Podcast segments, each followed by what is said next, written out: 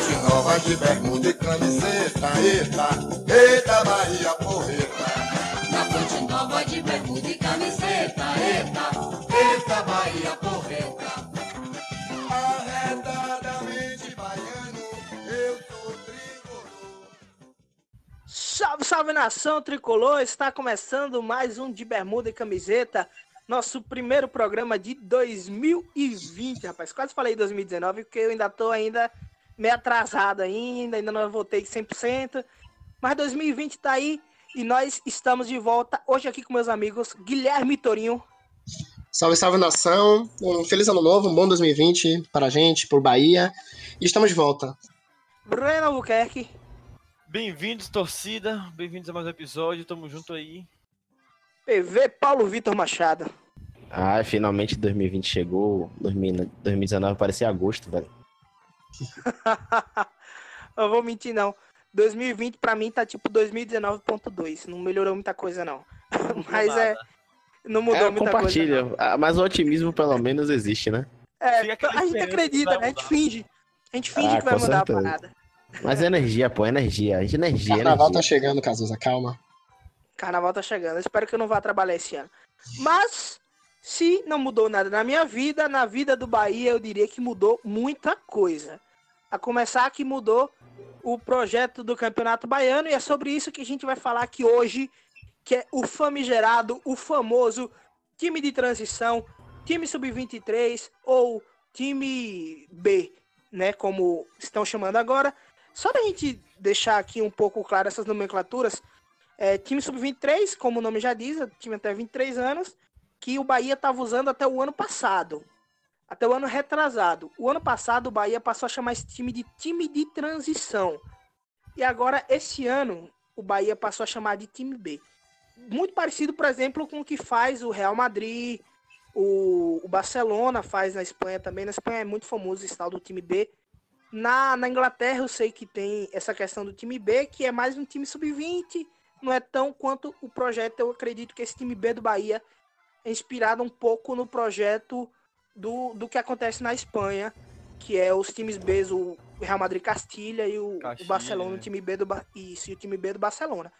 Então acho que o Bahia tem seguido nessa linha um pouco por conta também da escassez que o Bahia está vivendo nessa base que a gente está vendo hoje, né? A gente está vendo uma escassez. O Belitani veio em novembro, lá novembro, dezembro, dizer que realmente é, é complicado porque ele conseguiu reformular até o time sub-16, mas do sub-17, sub-20 ele não conseguiu porque é um time que realmente é, já tem jogadores mais velhos e não dá para você conseguir jogadores com essa idade bons realmente de verdade.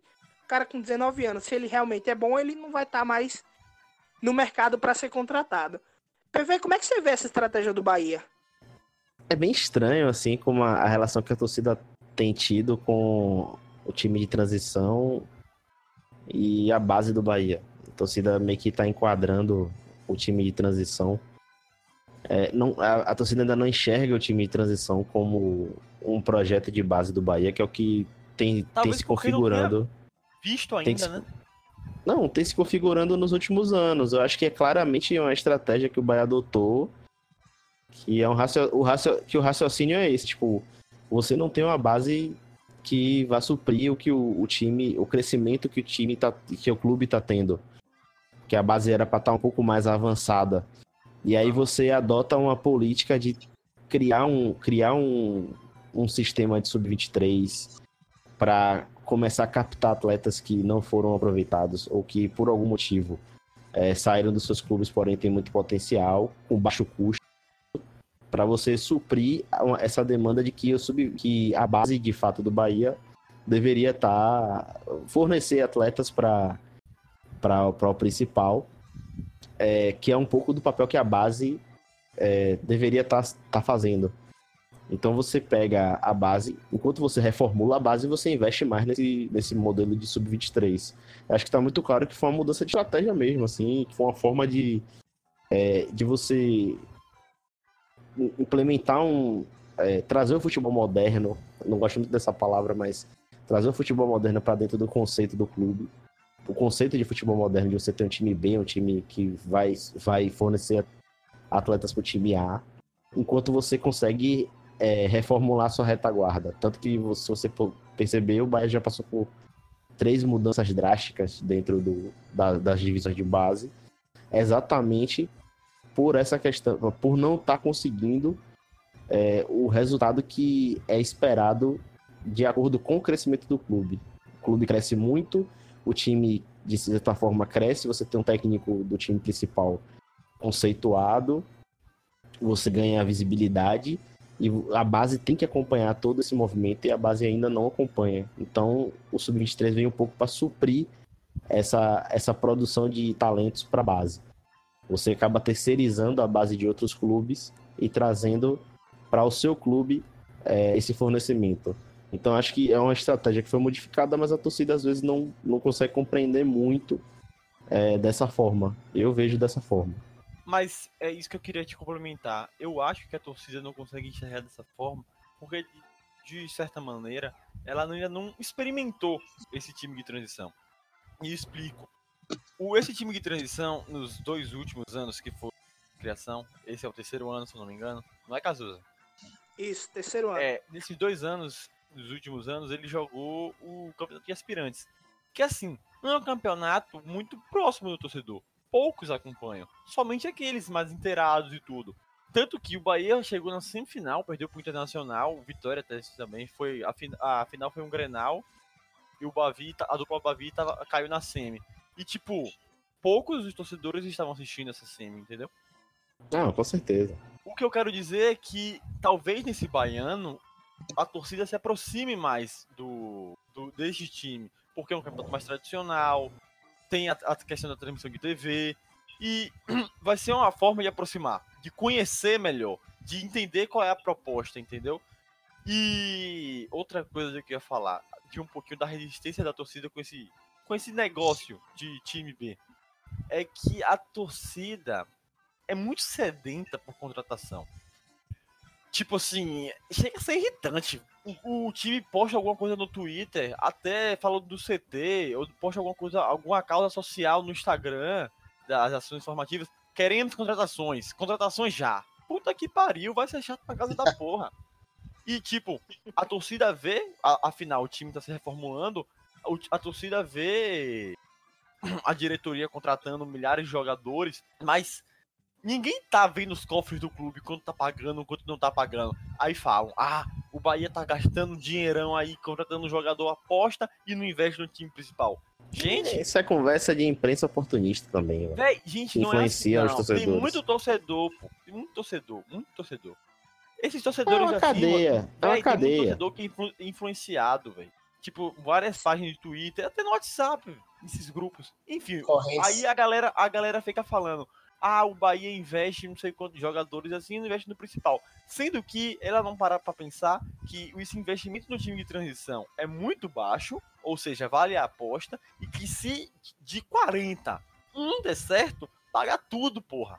Eu acho que ainda não rolou um estalo na na torcida, muito também porque ainda não surgiu ninguém é, desse time de transição. E aí vão, eu sei que o PV ele já tá ali se coçando ali. Surgiu Flávio, surgiu Ramires.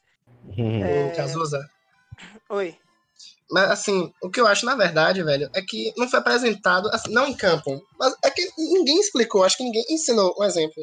Eu acho que as pessoas sensatas que escutam nosso podcast, depois dessa aula de PV, vai começar quem tiver resistência, eu acho difícil, porque no Twitter a galera é um pouco mais inteirada.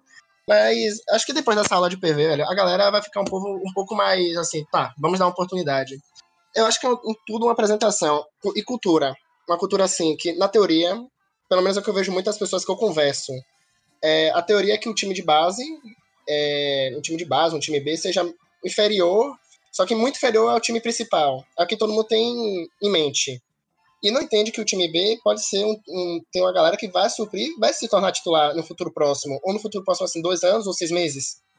É falta, é, não, sei se é falta de, de vontade, porque também tem essa questão de ser muito difícil de acompanhar é, o campeonato de aspirantes mesmo.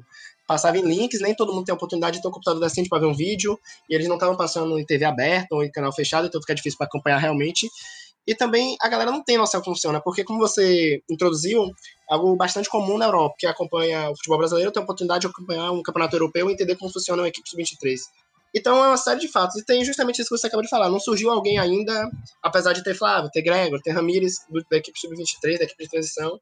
Só que não é aquela galera que encheu os olhos, porque desses todos que surgiram, acho que o único que realmente encheu os olhos foi Gregory. Mas nem todo mundo lembra que Gregory chegou para o time sub-23. Todo mundo Isso. acha que chegou para o time principal. Mas foi É indicação muito de Guto, isso, tá? então. É, Tipo, Guto, tá, Guto que indicou, então aproveita, o aproveitamento de Gregory foi mais assim, já que eu que indiquei, deixa eu ver testar no meu time, entendeu? E acabou testando Não, e deu muito então, certo. mas deixa eu só dizer assim, é, que eu tava, só pra completar meu raciocínio, acho que o Guilherme falou foi brilhante, até porque me deu outros estalos, mas só pra completar é que ninguém viu um jogador sair de verdade do sub-23, do time de transição, né? É, acho que é, inclusive acho que é legal a gente usar a nomenclatura do Bahia, que é time B, né? Ninguém viu um jogador sair desse time B. Por quê? O Gregory, ele não jogou nenhum jogo nesse time B. Ele, o discurso era veio para o time B, mas ele efetivamente não jogou lá. Flávio, mesma coisa. O discurso era veio para o time B, mas não jogou lá efetivamente. E aí tem o Ramires, que é do veio do sub-28, tal, fez toda a base no Bahia e chegou a jogar no sub-23, no time B, mas jogou muito pouco. E então quase ninguém sabe que esse cara veio de lá. É, talvez esse ano alguns jogadores saindo de lá, realmente de lá, Gustavo, hoje, que tá, talvez seja o nome mais falado, o Bahia consiga vender esse sub-23 melhor. E eu acho que é muito. Pronto. eu- e aí, só pra dizer o estalo que acabou me dando quando o Guilherme tava falando, talvez o Bahia esteja vendendo mal isso também. É, a gente culpa muito a torcida, mas o Bahia tá vendendo bem esse time? Talvez não esteja Não. vendendo tão bem assim. Eu tenho, Falta eu um tenho até o. falta um pouco de carinho para explicar, para dizer as coisas. É, um, eu vou dar um exemplo aqui. Como foi difícil conseguir coisas do time de B. É muito complicado. Você não sabe quem terminou, quem terminou o contrato, quem não terminou, quem o Bahia decidiu ficar, quem o Bahia contratou, sabe? O Bahia não, só pra gente lembrar aqui, o Bahia não não anunciou. Arthur Rezende, Alemão, Ramon, Fecim, é, Regis, Regis, que veio da Chapecoense. Uhum. Todos esses são jogadores da equipe do time B. Talvez eu esteja até esquecendo de algum. Hum, E o Bahia não anunciou nenhum desses jogadores. E aí, muito, talvez, por uma estratégia de dizer assim, pô, não vamos anunciar, porque quando anuncia, a torcida fica naquele negócio, pô, tá contratando pro time B, e nada pro time principal e tal. Causa esse realmente essa, esse problema.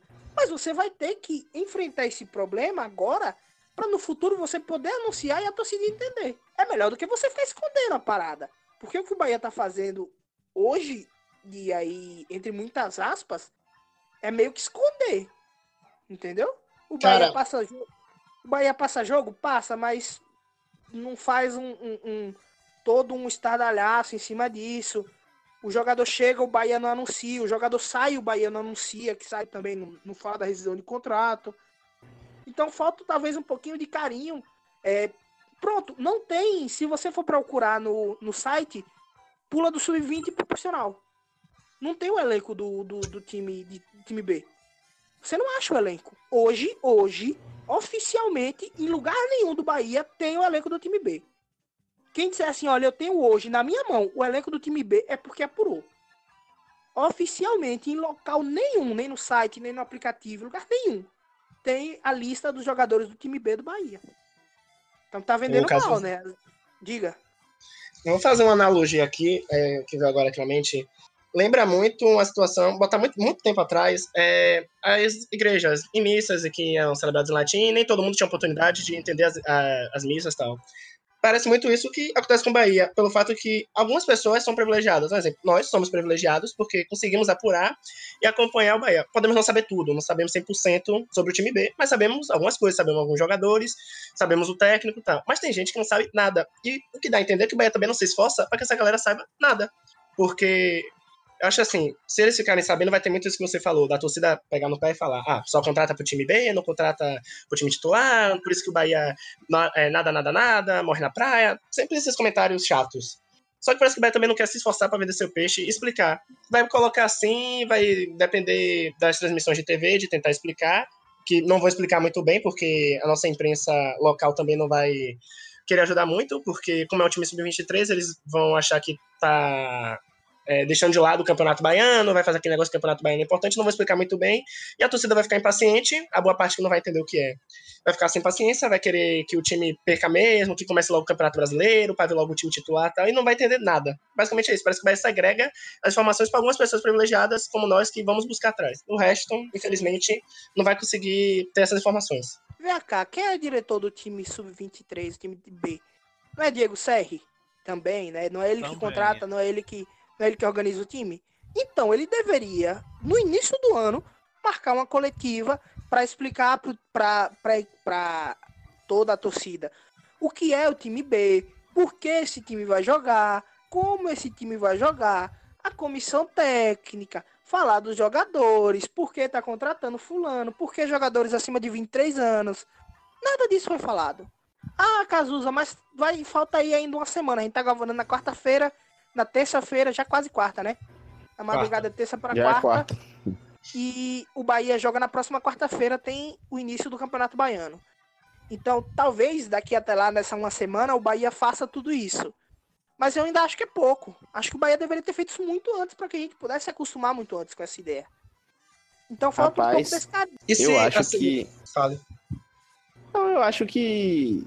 A impressão que eu tenho é que é um processo de lapidação, assim. Eu ainda acho que o Bahia não sabe necessariamente o que é esse, esse time B. É, tem vem um processo de maturação aí desses três anos, assim, para chegar no nível do que eles querem. Eu acho que esse ano tá um pouco mais próximo, até pela quantidade de contra... pela forma das contratações, pelo perfil de jogadores, tá um pouco mais próximo do que é, do que, do que se projeta para ser um time B. Assim, existe realmente essa falha de comunicação absurda, eu acho bizarra, porém me ocorre que pode ser algo um pouco mais estratégico, assim, o Bahia é atrasado, porém estratégico. Talvez é, segurar um pouco as informações para soltar de uma forma mais é, para não criar tanta expectativa, sabe? Tipo assim, ah, a gente trouxe Fecim, que jogou em tal time, assim, assim, assim, faz apresentação, aquela coisa, o cara, ah, eu vim pelo projeto do Bahia, nananã, aquela conversa de sempre de jogador. A torcida cria uma expectativa e no final das contas o cara não render e depois é, cai na conta de mais um erro de série. Ou, Isso. tipo, foi o empresário que deu a comissão pra sair botar ele no Bahia. Tipo assim, eu tô essas tá conversas? Só bobas que- que aparecem. Então, assim, que é eu- eu, percebo, eu percebo que é um pouco assim de. Não vamos tocar muito nesse assunto agora. é, vamos segurar um pouco as informações. E daqui pro início do campeonato, claro que eu vou repetir mais uma vez, para mim tá atrasado. Já deveria estar rolando esse é, é, um- uma espécie de esquente, entre aspas, para a galera me conhecer, se habituar com o até para apoiar, né, o, o, o- time B.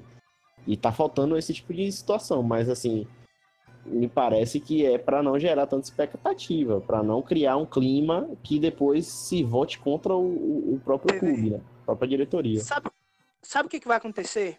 Então, se o quando o Bahia faz isso, sabe o que, que acontece? O que Sim. acontece é que tem gente que inteirada que, que conhece isso. Eu fui atrás, eu, eu tenho lá as pessoas para quem eu ligo, com quem eu falo, e eu sei quem é que tá no time sub-20, no time de transição. Eu sei quem é que tá lá. E assim como eu sei, muita gente sabe. A galera tá Claro. acompanhando.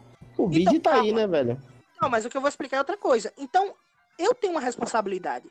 O cara vai lá no Twitter, faz uma lista de um monte de jogador que entrou e saiu do, do time de transição, não explica por que entrou e saiu, não explica pra ninguém que é um time com rotatividade, chega, larga isso tudo lá e aí sai da pior maneira. Controle de narrativa, Paulo Vitor. Sim, claro. É uma falha de comunicação. Bahia é precisamente inteligente pra saber disso. E sabe disso, eu tenho certeza que sabe disso. Ele sabe É, que ele mas tá- eu não- eu não tá sei. fazendo, o que ele tá cometendo é um erro porque você precisa controlar a narrativa. Por exemplo, Mas assim, o que o Bahia... não, controlar a narrativa prévia, certo? Mas assim, eu acho que eles estão mirando muito mais no resultado que esse, que esse time vai dar e no resultado do projeto em si, que eu acho até uma, de forma burra, assim, se, é, se essa é a palavra, não sei se é a palavra especi é certa para isso. Tipo, estão mirando muito mais no resultado que o time vai apresentar, sacou? Não, é burra que eu falo, porque assim, estão mirando muito mais. Estão mirando muito mais no resultado que o time pode apresentar, pode apresentar, ainda tem essa condicional, que o time pode apresentar, do que necessariamente é, na construção da narrativa do time, entendeu? É, é um pouco isso, assim. E é arriscado, é bastante arriscado. Eu concordo com você plenamente nessa questão, a comunicação faltou, mas assim, talvez perdeu um pouco o timing, porque o Bahia tá cheio de outras prioridades, entre aspas é, CT, é, Evaristo, é, Evaristo de Macedo, é, é inauguração, é não sei o que, é contratações também, é muita cobrança por contratações pro time principal. Então, assim, a, essa estrutura enxuta do Bahia acaba também atrapalhando nesse tipo de, de coisa. De certa forma. Todo, não são só flores, entendeu? Algumas coisas ficam um pouco é, um pouco para trás do processo. Não, então, assim, existem essas falhas, né? Né? Talvez no futuro a gente entenda isso que o Bahia está fazendo hoje. Talvez claro, daqui claro. a uma semana a gente comece a compreender melhor a estratégia que o Bahia está traçando. Mas é o que eu, que eu falei até esse off. É, eu trabalho com o que eu tenho. Eu não trabalho com o que eu acho que o Bahia vai fazer. O que eu tenho agora é que o Bahia, para mim, está fazendo uma condução má dessa, dessa questão do. Não, time, com certeza. time B. Entendeu? Isso é fato. Então, então para mim, é por isso que muitas vezes o time não é abraçado. E olha que não é que tem ali uma, uma certa tentativa. Estão é, transmitindo, querendo ou não, transmitindo os três amistosos que o time fez. É, mas é... muito de qualquer jeito, assim, né? Sem muita, muito Sim, destaque. É isso, é isso. É muito, pra mim é muito isso, é muito de qualquer jeito. Protocolar, né? Então, isso. Talvez é, é o primeiro ano que o Bahia realmente tá confiando nesse time pra, pra fazer. Eu até. O ano passado eu bati muito nessa tecla, o pessoal dizendo, pô, mas tem o cara lá, por que, que não traz o cara lá para jogar aqui no principal? Já no final do ano, isso foi muito falado, né? Dizer, pô, não vale a pena agora no final do ano você tirar o cara de lá, o cara que tá de férias, tirar o cara das férias para poder vir jogar aqui agora no time principal três ou quatro jogos, atrapalhar é, a férias do Foge cara, o planejamento. Né? Atrapalhar, né? Exatamente, e atrapalhar o planejamento de 2020, que era o planejamento que esse time jogasse agora, né, o Campeonato Baiano, como vai jogar, espero que... O Campeonato Baiano não, o que o presidente falou é que vai, na verdade, a maioria dos jogos do Campeonato Baiano, que na verdade é um discurso meio que é, para não sucatear o Campeonato Baiano, né? É, uma defesa de patrimônio, de patrimônio, né? Sim. É, assim, não vou dizer que é má vontade a palavra. Assim, mal preparado, todos nós sabemos que isso da comunicação e tal. Mas um exemplo, o Bahia fez uma revolução agora em suas páginas, na forma da comunicação. Eu acho que pelo menos não custava nada no canal do YouTube que o Bahia está crescendo. É, postar um exemplo, uma entrevista com o Dado Cavalcante, vamos fazer umas perguntas para ele. Uma pergunta que realmente eu não sei. Eu acredito, mas o, o time dele, o time B, vai ter o mesmo modelo que o de Roger, ou pelo menos parecido, vai seguir ideias dele, estão treinando juntos. É algo que eu não sei, e é uma dúvida minha, eu queria que respondesse, mas tem várias outras dúvidas. O Bahia, pelo menos, não se prontificou nem a criar algo, né? Como criar publicações explicando, até comunica é, comunicados oficiais, né? Que o Bahia costuma fazer para explicar algo novo. Acho que. Vou nem, dar uma dica aqui, pai. Vou dar uma dica aqui agora de ouro. Tem uma entrevista muito boa aí de um jornalista aí, muito legal, chamado Daniel Genonadi. O rapaz fez uma entrevista, ele fala com isso lá com, com o Dado Eu conheço esse bicho, velho. Rapaz, não sei de onde. Saudades, inclusive. Meio sacana, mas, mas tá aí. É sério mesmo, falando sério. Lá pro à tarde, o Daniel, que já fez parte aqui do nosso podcast hoje, não faz diretamente parte do projeto, mas continua conversando com a gente aí de vez em quando. E ele fez essa entrevista com o Dado Cavalcante, então lá tem muita coisa interessante para quem quiser ler e se inteirar dessa questão de como o, o Dado vê essas, essas coisas e como como está sendo pensado o Sub-23 do Bahia. Então é isso, acho que o projeto é mais ou menos esse, acho que é um projeto de time B realmente, hoje é um projeto de time B, com alguns jogadores acima dos 23 anos, que estão chegando meio como um, um teste, como se fosse um período de teste que esses jogadores estão fazendo no Bahia. E isso é interessante para falar também, eu até ia esquecendo disso, mas eu tive essa conversa e muita gente até discordou, mas eu continuo com essa tese. Se o Nordeste vendesse, aliás, se os times do Nordeste conseguissem captar todos, ou pelo menos 90% dos jogadores que saem daqui sem passar pelos times grandes, já estaria com o mercado muito mais evoluído.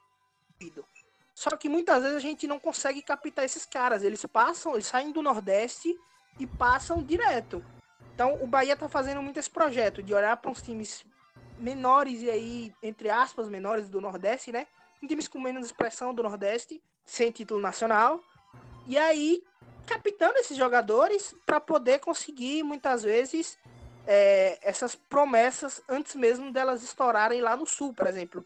Porque a gente sabe, mas o Gustavo Henrique já passou por aqui, né? Pela base e tal. Passou por aqui que eu tô dizendo, pela Bahia, né? Teve, surgiu até uma matéria dele aí que ele vendia pipoca pro Davi Luiz, um negócio assim.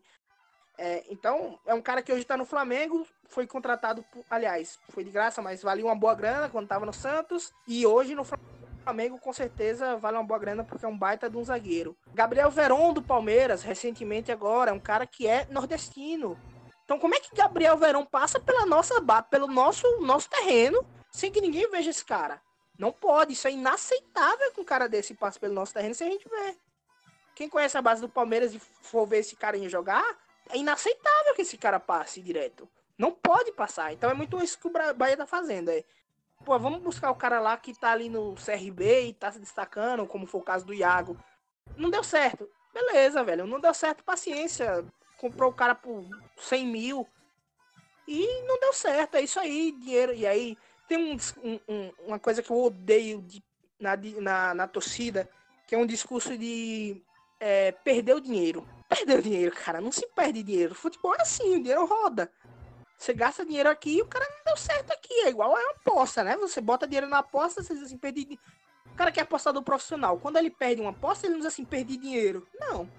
Ele diz, bom, perdi esse jogo aqui, né? Vamos ter que jogar outros aí para cobrir esse jogo que eu perdi.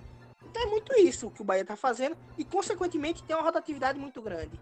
Porque com seis meses você já sabe se o cara vale ou não vale pro seu time. Você não precisa mais do que seis meses para saber se o cara vale a pena ou não vale a pena estar tá no seu time. O que acontece é que no, no time, nos times profissionais, esses contratos são melhores amarrados. Então não dá para você se livrar de um contrato com seis meses. Assim como também não dá para você repor um jogador com seis meses. Então você acaba segurando jogadores que muitas vezes não valem muito. Um exemplo do Bahia, ano passado, Ezequiel. Ezequiel é uma. Ezequiel é muito ruim. Porque antes de vir a gente já sabia que não servia. Mas Shailon, que chegou, por exemplo. Quando o Bahia chegou no Campeonato Brasileiro, o Bahia já sabia que Shailon não servia. Tinha certeza. Shailon não serve mais pro Bahia. Eu tenho convicção que todo mundo sabia disso. Tanto a torcida como a diretoria. Só que, primeiro, você não vai conseguir trazer alguém, de, alguém pro lugar dele. Segundo, o contrato do cara tá bem amarrado, você não consegue se livrar do contrato do cara assim. O contrato não é papel que você rasga. Então, né, complicado. É aposta. Então, né? é uma, então é isso, é por isso que tem essa rotatividade muito grande. É, até uma conversa que eu tive com o próprio Daniel, inclusive, sobre goleiro, que eu falei para ele, porra, tem me incomodado muito a rotatividade de goleiro que o time de transição tá tendo. Não consegue acertar. Trouxe o Giovanni lá do, do, do, Vitória da Conquista. Não sei o que aconteceu, não sei se o Vitória da Conquista é, pediu muito alto, não sei se o Bahia não quis pagar, quis devolver sem nem tentar pagar, não sei o que aconteceu, mas o Bahia não quis, né? Trouxe por empréstimo, não ficou. E aí o cara não ficou e vai embora. E aí o Bahia trouxe o jogador do Palmeiras, por exemplo, que era da base do Palmeiras agora, o goleiro. Ninguém sabe se vai ficar. Então é muito isso. Às vezes a gente não tem muita essa noção. E hoje não dá mais para você esconder nada de ninguém. Então, quando chega um jogador, grande parte da torcida sabe. Você quer um exemplo bom? Hélio Júnior. Hélio Júnior chegou. Todo mundo sabia que Hélio Júnior tinha chegado. O Bahia não anunciou, jornalista nenhum deu que o cara tinha chegado, todo mundo sabia. Porque o cara postou no Instagram, porque isso, porque aquilo e tal. Então, você não consegue esconder. E aí, depois de muito tempo, se descobriu que o cara veio pro sub-20. Aí devia ter explicado isso logo. Não criava essa expectativa de ficar sem saber por a boca dos outros. O cara tá contratado, tem contrato assinado e o Bahia não disse nada. Tinha que ter dito. Mas, mas é que tá. Mas é que tá, Cazuza. Aí, aí, eu vou. Aí eu vou e volto também. É. Tudo bem, o jogador tá aí e tal, todo mundo viu, não sei o que lá, mas é necessário você realmente dar um destaque e falar sobre um atleta que veio pro Sub-20 como uma aposta e gerar Bota essa ansiedade na torcida. Não, Bota sim, tudo bem. Não, uma nota, beleza. Claro Você que tem casos nota, aí que... É, sim, pô, mas é isso que eu tô te falando. Às vezes É, é, é como se, o Bahia vai entrar nessa espiral agora. Controle da narrativa ou resultado? Das duas uma. Ou você controla a narrativa Não, não. e vai criando, vai para na aresta e vai e vai e vai e vai e vai tendo aquela relação com a torcida, com a imprensa, e ah, isso contratar pro sub pro, pro sub-23, né, pro, pro, pro time B e não sei o quê, ou você tenta mostrar resultado para calar todo mundo e a partir daí mostrar o, o, o, o time com a cara diferente, com a cara que você realmente quer dar e não com a cara que as pessoas pensam que você que vai ter, entendeu? É, é, é um pouco complexo, assim. Eu vejo essa demora que o Bahia tá tendo só tá atrapalhando mais, na verdade. O Só PV, tá criando mais. é, assim, eu concordo, eu concordo em parte com o que você fala, entendo tudo isso. Só que, pelo menos meu pensamento, se o Bahia tá contratando, pelo menos eu como torcedor, eu tenho que ter a obrigação de saber. Claro que não precisa fazer aquela jogada de marketing, criar essa expectativa como você mesmo tá falando. Exato. Claro que não, mas eu como torcedor, pelo menos eu tenho que ter a obrigação de saber, pelo menos o nome do cara que tá lá. Porque tem, passa uma galera... arte, pô.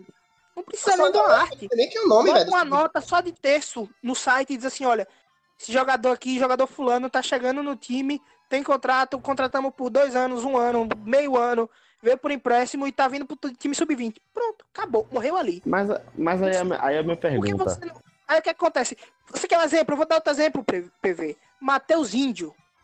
Tá, jogou a copinha agora pelo time sub-20. É um jogador do que veio naquela transição com o Ceará na que Juninho foi. Bicho, Sim. foi um panavoê, pega pra capar. Até um jornalista aí, com muito trabalho, eu não lembro quem foi agora, mas um jornalista aí com muito trabalho, eu quero tentar descobrir que o cara veio pra cá e era esse cara. Precisa disso, pô.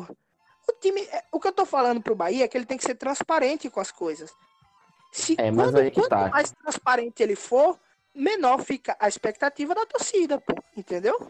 Não, aí que tá. Quem cobra essa transparência?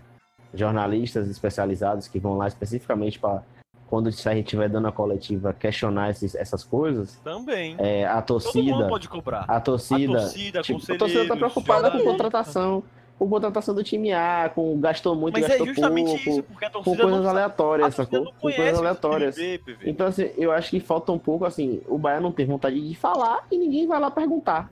É basicamente isso que tá acontecendo. Eu sou um cara que eu acreditava na seguinte máxima.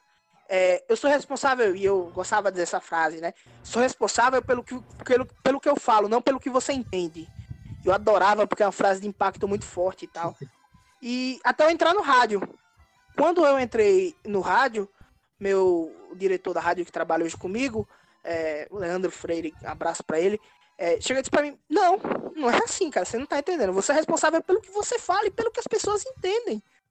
Porque se não entenderam, porque se não entenderam, é porque você não conseguiu ser claro o suficiente.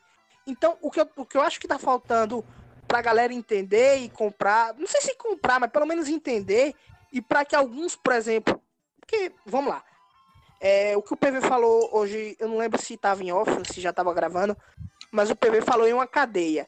Existe hoje, cadeia, gente, de reação em cadeia. É, existe hoje uma reação em cadeia na torcida. O que é que acontece? A notícia vai e bate nos influencers, né? E aí, influencers de Instagram, Twitter, Facebook, YouTube, bate nesses caras. Aí esses caras vão e manda uma explicação. Essa explicação é replicada por outros torcedores, chega nos grupos do WhatsApp, chega no Facebook, quando você vê tá na boca do povo, tá na torcida toda. Então o que, é que acontece? O Bahia não consegue ser transparente, esses influenciadores não entendem, não conseguem passar direito para a torcida, a torcida não entende. Quando chega lá embaixo, tá tudo destruído, parece que o Bahia tá mentindo para todo mundo. Então, assim, é, o Bahia tem que controlar essa cadeia. O Bahia precisa explicar melhor as coisas para que essas pessoas entendam e que lá embaixo todo mundo diga assim: olha, realmente entendi. Então, assim, se o Barbaço fizesse um vídeo dele lá no YouTube, lá, explicando pra galera o que é o Sub-23, muita gente já teria entendido. Só que muitas vezes o Barbaço não fala porque não tem informação suficiente para falar. É, e a gente, a gente que tá fazendo esse programa hoje aqui sabe disso. Foi muito, deu muito trabalho para conseguir algumas informações que a gente tem aqui. O Bahia às vezes é, tá sendo muito fechado nisso. E eu, eu vou repetir, talvez seja uma estratégia e daqui a uma semana a gente compreenda. A que eu tô falando do hoje- time. O que eu tô falando hoje vale pra. Que, qual é a data de hoje? Alguém me ajuda aí? 15. No momento são 15, né? Que é quarta. Que é pra datar o, o, o programa logo. Dia O que eu tô 15, falando.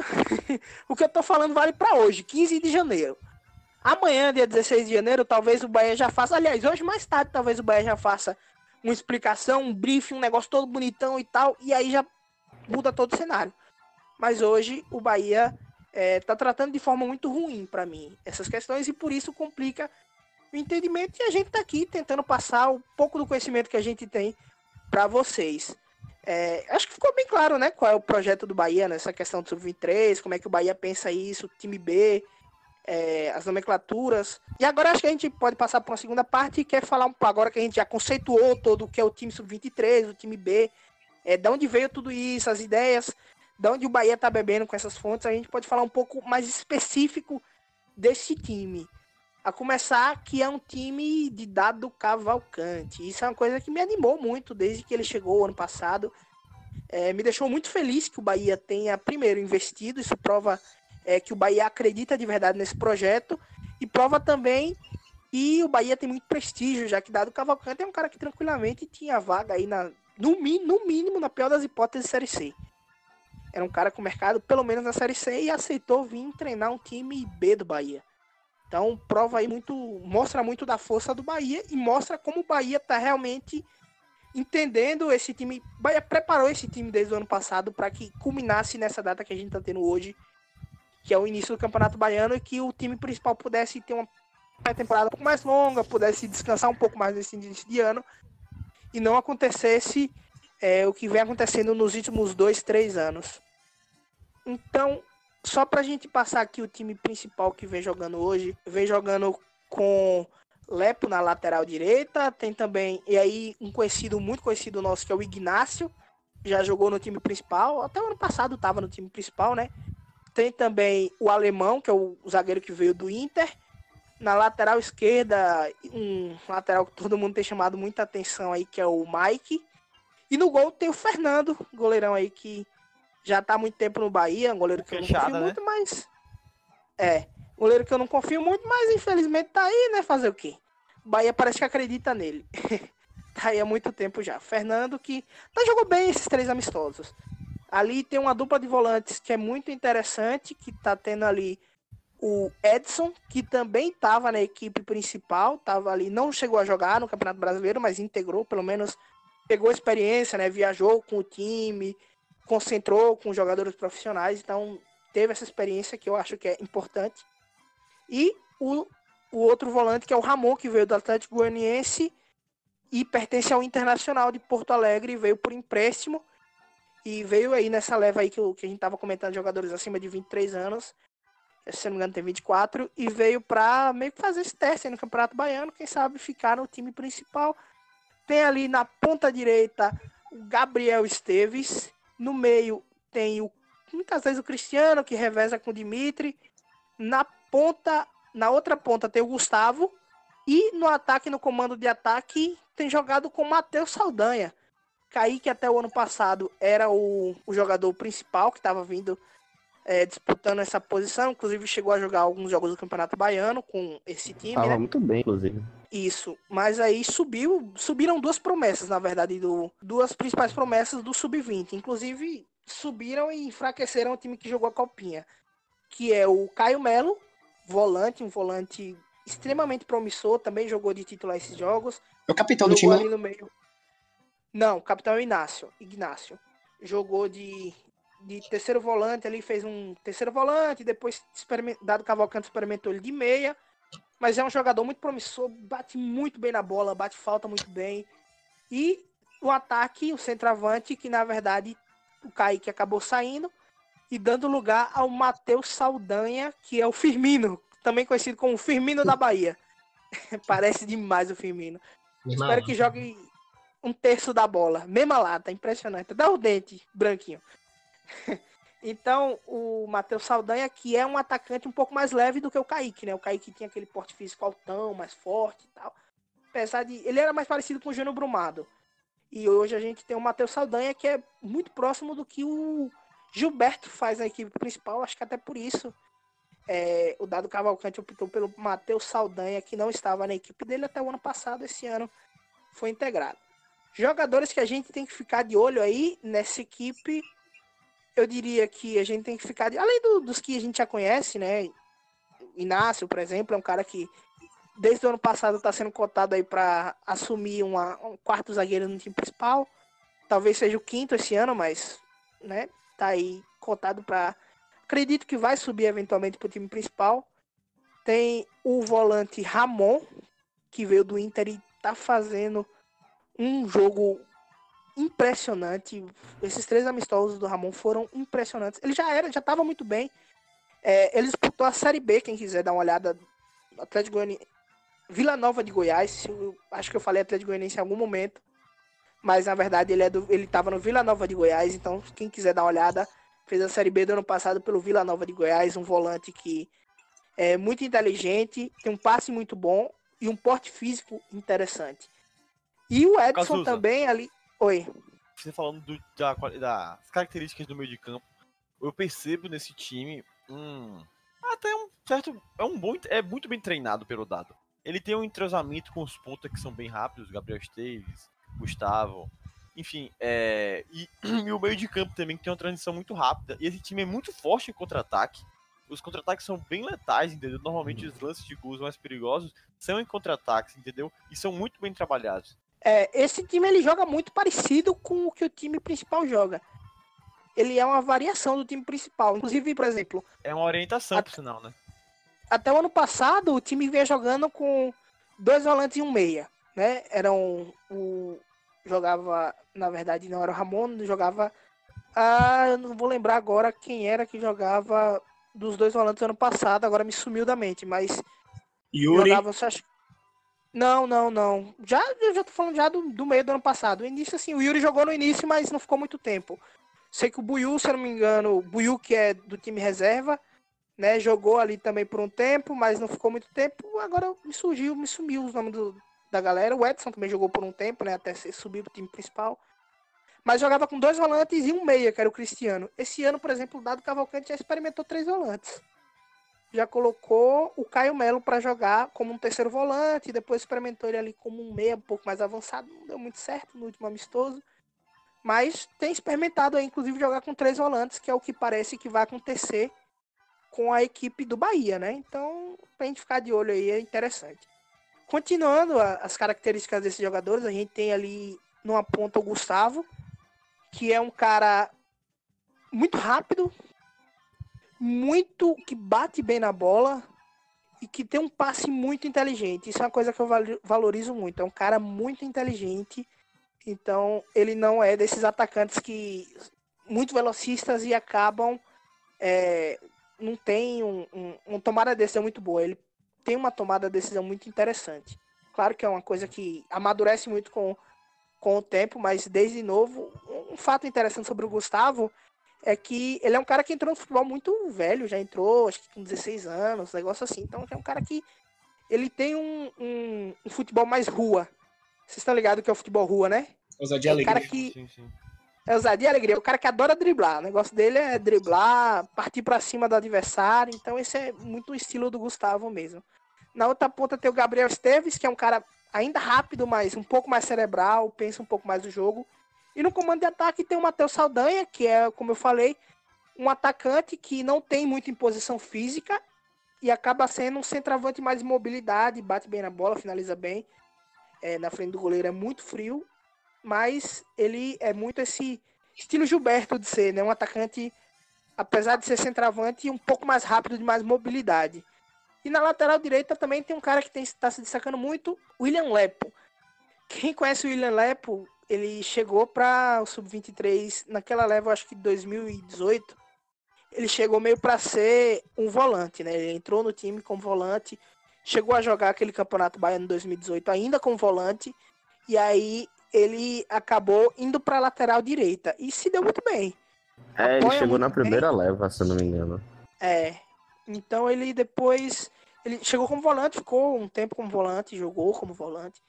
E aí depois ele acaba indo pra lateral direita. E aí quando o Dado Cavalcante chega, ele meio que vira lateral direita de vez. Hoje, é, Lepo é primeiro. Primeiro ele é lateral, depois ele é um lateral improvisado de volante e não mais um volante improvisado na lateral. Então é um cara que apoia muito bem. Ainda falta um pouco desse cacuete de marcação ainda. Você vê que ele não tem esse, esse, esse espírito do lateral, sabe? Lateral, o, o jogador que quando ele fica muito tempo em uma posição, ele meio que tem ah, os pontos do campo que ele sabe que ele deve estar. Então ele ainda não tem muito esse esse macete da lateral ali, mas por exemplo no ataque é muito bom, sabe cruzar muito bem. É um lateral para se ficar de olho. O Mike do outro lado também, um lateral muito interessante. A galera tem gostado muito, inclusive saudoso Moisés que tá indo aí pro Internacional aí, a galera já tava pedindo ele no lugar de Moisés já, porque a torcida odeia Moisés, a gente sabe disso. a dupla de zagueiros é formada ali pelo Ignácio e também pelo Alemão, que também veio do, do Internacional. É um zagueiro muito interessante, provou-se é, um pouco mais duro, um pouco mais alto e tal. Os dois zagueiros, na verdade, são o Ignacio também, é um pouco mais forte. É mais zagueiro de imposição física do que necessariamente de um contra um. É um, os caras que trabalham mais o posicionamento. E aí no gol talvez esteja a principal deficiência, que eu considero particularmente, é uma opinião muito particular minha. Eu não gosto do Fernando. Eu acho um goleiro muito frágil, não me passa confiança. Mas que jogou bem nesses três amistosos, quem sabe aí consegue fazer um bom campeonato.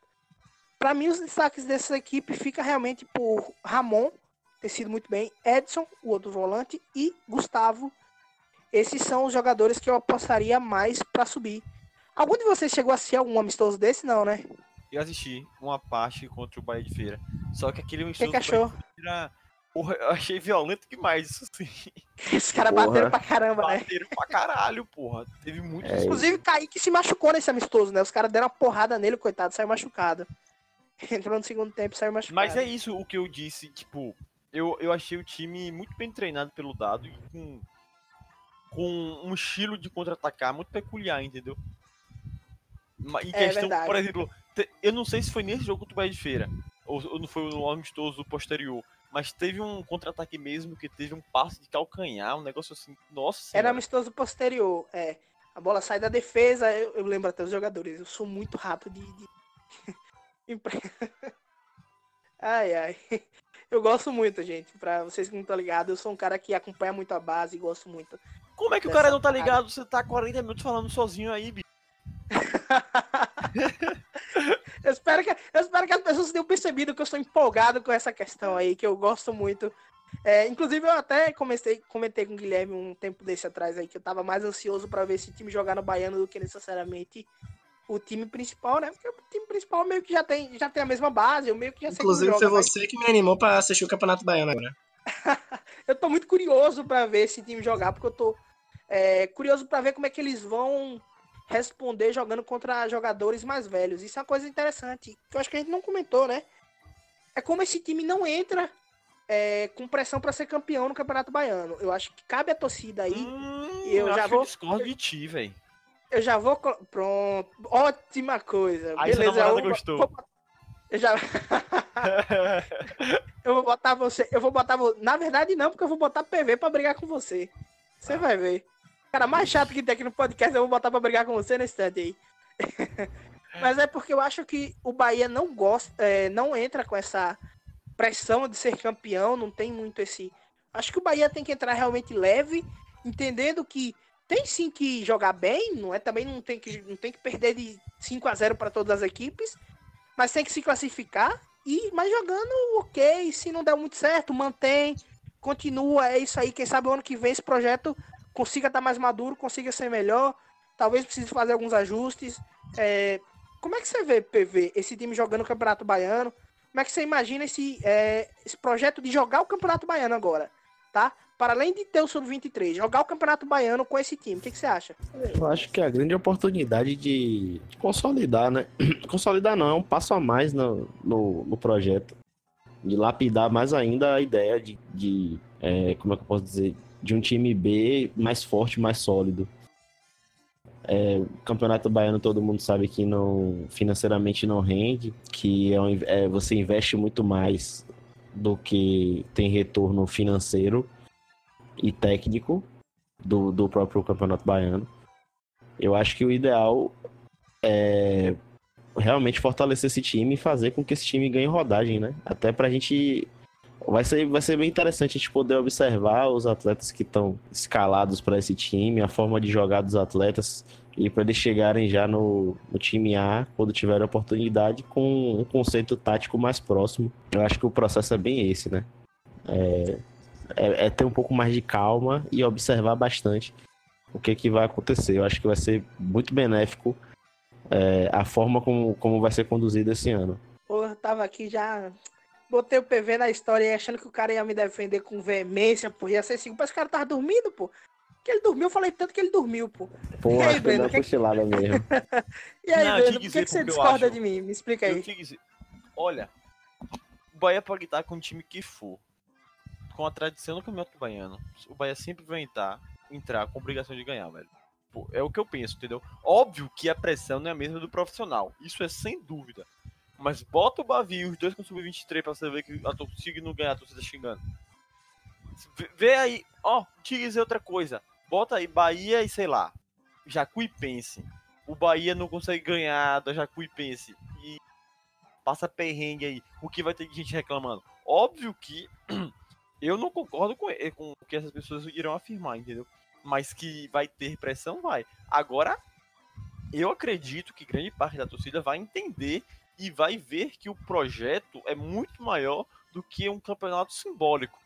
Porque nem retorno financeiro dá. Mas que vai ter pressão, vai. Aliás, É. eu tô até muito curioso pra ver um jogo do Sub-23 na fonte.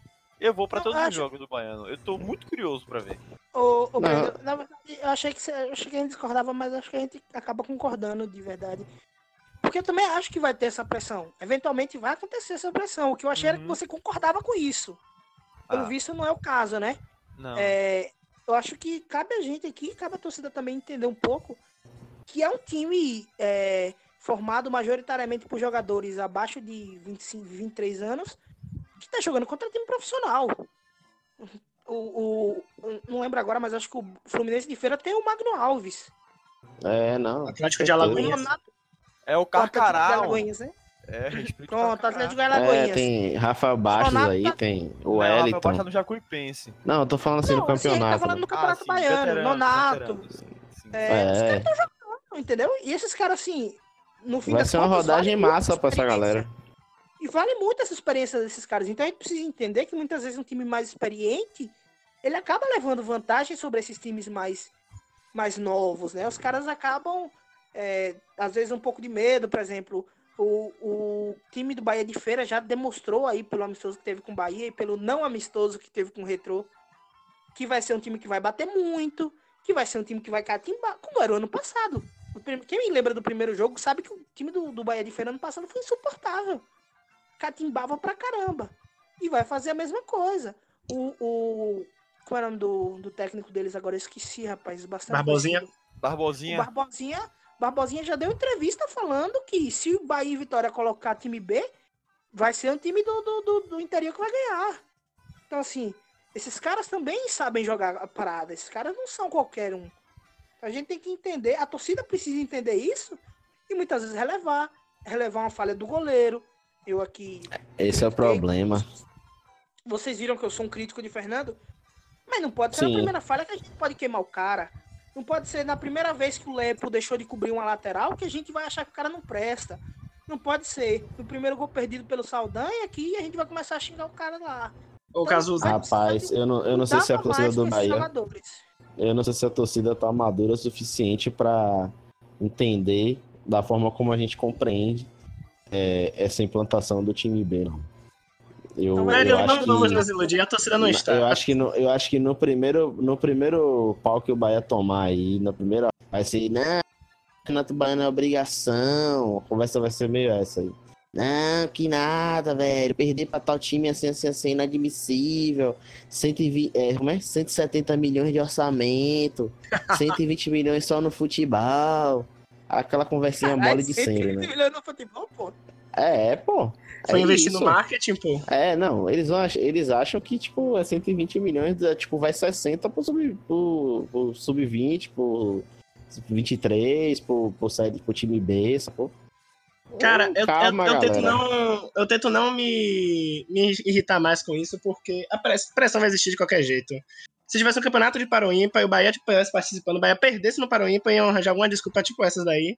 Eu tento não me irritar, até porque campeonato baiano pra mim, não sei pra vocês, mas campeonato baiano pra mim é pré-temporada. Se o Bahia Eu perder. também acho. Portanto que Na é, verdade, monte de desempenho, pra mim tá ótimo. Por exemplo, se o Bahia tomar 5x0, claro que eu vou ficar irritado. Mas se mostrar 5x0 daquele que tem desempenho, que o Bahia deu 15 chutes no gol, todos foram no gol, a bola não entrou. Tomou 5x0, Não, com mas teve, por exemplo. Eu não ia ficar feliz, mas tá, teve desempenho, uma hora a bola vai entrar, porque futebol é assim, é preparo também, além de sorte, é preparo. Ô, Guilherme, Mas pra mim é pré-temporada, velho. Não, não me irrita mais, não. Não- não, Guilherme, eu também não. quantos anos você tem, Guilherme? Eu vou fazer 18 daqui a alguns dias, 2 de fevereiro. Quem quiser me dar presentes, eu aceito, inclusive. Você, cara barbado, que tá ouvindo a gente aí. Veja aí um menino de 18 anos falando pra vocês aí. Então, assim, parem de gastar a frustração de vocês, ir pra Fonte Nova, jogar frustração nos outros. Tenham mais respeito com os meninos que vão jogar. Já tô dando bronca antes de, de, de fazer as coisas já. Tenham mais respeito com os meninos que vão jogar. Por favor, pelo amor do orixá, tenham mais carinho com essa galera.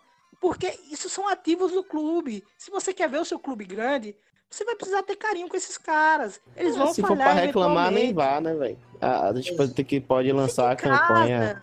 A É. campanha, assim, a hashtag, se for pra reclamar, nem vá. O Cazuza, eu vou dar, galera vou dar uma dica não, melhor. não aparecer lá, sacou? Vou dar uma Vai dica água em melhor. outro lugar, velho. Esse período, né, que a gente apelidou aqui de pré-temporada, que são jogos que não tem muito tumulto, não vai o público em peso.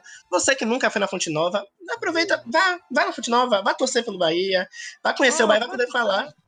Não, só isso. Não, não vai com aquela expectativa que, nossa, vai ser o Bahia tal. Não vai ser. A gente já falou isso aqui, uma hora de programa, já falamos aqui. Mas vá pra conhecer a Arena Fonte Nova, vá pra poder falar que viu o Bahia, gostar, beber uma cerveja, beber um Guaraná, aproveitar. Mas não vai naquela intenção de torcer contra. Isso aí também depois da pré-temporada no Campeonato Brasileiro nunca vai na intenção de torcer contra, porque isso prejudicou o Bahia em 2019, 2018, 2017. Prejudica sempre. O negócio é torcer a favor do Bahia.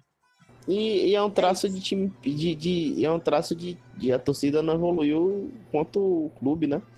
É tipo, é um traço de time pequeno, né? Essa coisa dessa cobrança exacerbada, não compreender o que, qual é o momento que o clube vive. É difícil pra uns aí que são cabeça duras e tal, mas. Eu diria, É eu diria verdade, até né? que, na verdade, esse é um traço de time grande, viu, PV? Acho que time grande é que tem essa, essa chatice, essa torcida um pouco mais inconformada, até por, pelas várias vertentes que se tem na torcida. Então acaba tendo que algumas pessoas são mais inconformadas. tu- são interesses, né, velho? Exatamente. No fundo, no fundo, são interesse. interesses, né? Exato. A maioria, na E aí, verdade. Não, eu não diria que é a maioria, não, eu diria que é uma minoria, mas é uma minoria que influencia uma, uma maioria, né? Então, eu falei isso uma vez e, e vou, vou dizer aqui agora. Você, meu querido, que tem muito seguidor no Twitter, você que escuta a gente, por favor, tenha mais cuidado com o que você posta no seu Twitter, tenha mais carinho. Você influencia pessoas. Eu sei que você é torcedor e eu sei que você é um cara que quer extravasar. Muitas vezes o Twitter serve para isso. Mas a partir do momento que você aceitou essa alcunha e aceitou ser é, um Pessoa influenciador, pública. Figura Exatamente. pública. exatamente, tenha mais, mais cuidado com o que você fala. A gente mesmo aqui que é, é um podcast que é ouvido muito pouco, muito poucas pessoas escutam a gente, mas obrigado a você que escuta. A gente tem uns ouvintes muito fiéis, mesmo a gente falhando, mesmo a gente falhando muitas vezes na- nas datas de colocar, mas é uma galera que tá sempre ali escutando a gente, a gente tem sempre ali a nossa base de ouvintes que gosta de ouvir as besteiras que a gente fala, e a gente toma muito cuidado. Quem me ouviu na primeira reação, e aqui eu é, só falando desse assunto rápido, mas não vai ser um assunto que a gente vai comentar. Quem me ouviu a primeira reação da troca de Moisés e Zeca, me viu que eu tava desesperado. Eu fui xingar os caras, bicho, o que estão fazendo e tal? A pior troca do Bahia da história, não sei o que, pá. Você vai conversar comigo hoje, eu venho falar aqui, se eu vier falar aqui hoje, é de uma maneira totalmente mais calma. E não tem nada disso no meu Twitter. Se você for procurar lá, você não vai achar. Talvez você ache algum grupo ou outro. Mas essas minhas reações mais exageradas, você não acha no Twitter. Por quê? Porque mesmo com os meus 150 seguidores, eu tenho ciência que tem uma galera que, que me ouve. Então eu tenho cuidado com o que eu falo. Então você também tem que ter um pouquinho mais de cuidado com o que você fala. E também, a torcida, como eu disse, a torcida em geral, vá pra Fonte Nova e tenha carinho por essa. Trate como filhos. Tem ah, meu filho ali que tá ali jogando ali, rapaz. Vou começar a acompanhar, vou ter um carinho por essa galera aí que vão jogar o Campeonato Baiano e entender que o Bahia não é, é a camisa do Bahia é favorita, mas esse time, apesar de ser um bom time, não é o. Como é que eu diria isso? Não é o time mais indicado para ser campeão. Não é um time com DNA de campeão. Então é isso. Eventualmente a camisa do Bahia vai pesar, mas pode ser que aconteça alguma coisa e o Bahia tem que. E aí é outra recado. Recado é muito bom porque parece que a galera tá ouvindo, a diretoria tá ouvindo a gente, né? O Belitano tá ouvindo a gente. É, mas é um comentário sobre a diretoria. A diretoria também vai ter que peitar. Entra naquela história. Vai ter que peitar a torcida Bancar, e dizer assim, olha, vai ter que bancar esses meninos. Vai ter que dizer, olha, a gente vai, vai ter. Até porque não tem outra condição, né? Saiu a tabela aí, todo mundo viu. Tem. Nos primeiros sete dias tem cinco jogos. não, não dá para jogar com um time só. Aliás, nem é. Nem é o Ministério Público nem aceita que você coloque, precisa ter um intervalo de 48 horas. Então não tem condição de um jogador jogar esses cinco jogos nesses sete os me o mesmo time, né? Então o Bahia vai ter que rodar de time e a torcida vai ter que entender isso. E a diretoria vai ter que bancar esses meninos e dizer, olha, não importa se a gente vai chegar na final, a final vai ser com o sub-23, com o time B e acabou. E o que a gente não falou ainda, né? Quase esquecendo, já ia encerrando aqui, tava partindo por encerramento e esquecendo de uma pequena parte de jogadores do time de transição, porque foram jogadores que pouco jogaram no time de transição. E aí eu falo de três principais nomes: Arthur Rezende, Fecim e Alesson. Três jogadores que não foram anunciados. A gente sabe que tem contrato porque alguns postaram, né? O Fecim tá treinando, então a gente sabe das notícias. O Arthur Rezende também a gente sabe. Hoje eu vi que eu não lembro agora, mas eu vi alguém me falar que Alisson também tá treinando. Então, a gente sabe que esses, meninos, esse pessoal tá treinando, né? Não vou dizer que meninos, porque o Arthur Rezende já tem 25 anos. Então, essa galera já tá treinando. Foi sim. Arthur Rezende treinou com o time principal. Uma mescla, estão fazendo meio que uma mescla. Até, eu até conversando com um amigo meu, é, e ele tava me falando a impressão que ele tem, né? Ele acompanha o Bahia de perto nessas questões. E ele tava me dizendo que a impressão que ele tem do Arthur Rezende é que é um cara que chegou pro time profissional. Eventualmente ele vai subir. Ele vai jogar o Campeonato Baiano só por uma questão de. É... Até para reforçar, né? Para reforçar, exatamente. Para reforçar a equipe e também por uma questão de narrativa, PV. Você ele... não pode também entrar muito fragilizado no baiano. Eu acho que Exato. o Bahia tá tendo esse cuidado. Porque o, o, o, presidente do, do outro time lá, que agora vai fazer 12 campos e tudo mais, é, tava falando aí que, ah, porque a gente vai ser campeão pro Sub-23, porque Belintani combinou comigo que vai botar o Sub-23 pra jogar. A gente não precisa cair nesse tipo de discurso, né? A gente vai fazer o que a gente tem que fazer. Usar os, o time B como laboratório, que é como é feito em todo mundo é, fazer, como, fazer com que aquilo ali seja um trabalho consistente e que dê base, basicamente, eu acho que essa integração é perfeita. Essa integração mostra que realmente existe um compromisso em fazer com que os dois times é, se comuniquem é, taticamente, com que os dois times tenham um padrão e que, de fato, o Bahia, ao invés de ter um time principal e um reserva, tem um principal, um reserva, um time B e um time C, né, no caso, que é o reserva do, do, do do time, do time B também. Eventualmente então, podem assim, ser utilizados. Eu tava falando. Não, vão ser, né? O Campeonato Baiano vai acabar sendo utilizado, podem ganhar posição e tal. E eu tava falando com esse amigo, ele tava me dizendo assim, cara, é o seguinte. A impressão que eu tenho é que Arthur Rezende vem pro time principal. Ele vai jogar o Campeonato Baiano para reforçar a equipe e porque por uma questão de narrativa também. Porque a, a, a, diretoria meio que não queria trazer um cara que veio do Guarani, já tem, tem 25 anos, nunca deu certo em lugar nenhum, então causaria meio que um, um certo desconforto. Um chilique na torcida. Isso, é- a verdade é essa, ia dar um chiliquezinho. Então o Bahia meio que, olha, vamos trazer esse cara, botar ele pra jogar no time de transição, a galera vai. O Bahia acredita nele, ele tava me dizendo que a diretoria acredita na qualidade dele. E é um cara que foi o, o cara do Guarani, né, no- na Série B. Tudo bem, o Guarani não foi uma equipe na Série B, mas é, é o cara que o Guarani queria renovar. Ele tinha mercado na Série B e até em alguns clubes da Série A. Ele tinha algumas propostas da Série A. E ele optou vir pro Bahia.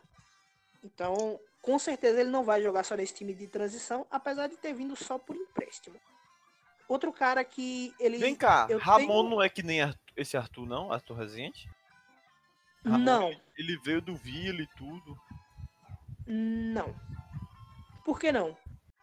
Porque Ramon é um cara mais novo. Ramon é um cara mais novo que nunca teve rodagem em, em muitos times, é, é da base do internacional e tal. Então ele acaba sendo um jogador no estilo Gregory, entendeu? Uhum. A diferença de Ramon para Arthur Rezende é que Arthur Rezende tinha mercado. Arthur Rezende tinha muito mercado. Ramon meio que tá aí e tal, entendeu? Era um cara que talvez tivesse mercado em um- uma, uma equipe da, do segundo escalão da Série B, mas nada mais do que isso. Arthur Rezende não. Arthur Rezende tinha mercado na Série A, inclusive. Isso foi me dito por. Teve um amigo que, que me explicou essa questão, que ele Entendi. tinha proposta da Série A e que ele quis vir pro Bahia, Bahia aceitou vir pro Bahia, vir para o Bahia. Aí o É, outro vira e ele jogador, é citado, né, na Liga Nacional também. é, outro jogador que e aí essa é uma impressão minha, não mais desse, não é mais essa informação desse amigo, tá? Esse, esse essa fonte, né, como dizem no jornalismo, que me passou essas informações e que me deu essa impressão de quem tá mais de perto. E essa é uma impressão minha que também acompanho de perto, mas um pouco mais de distância por não estar na capital e tal, que o Fecim ele também vai eventualmente subir.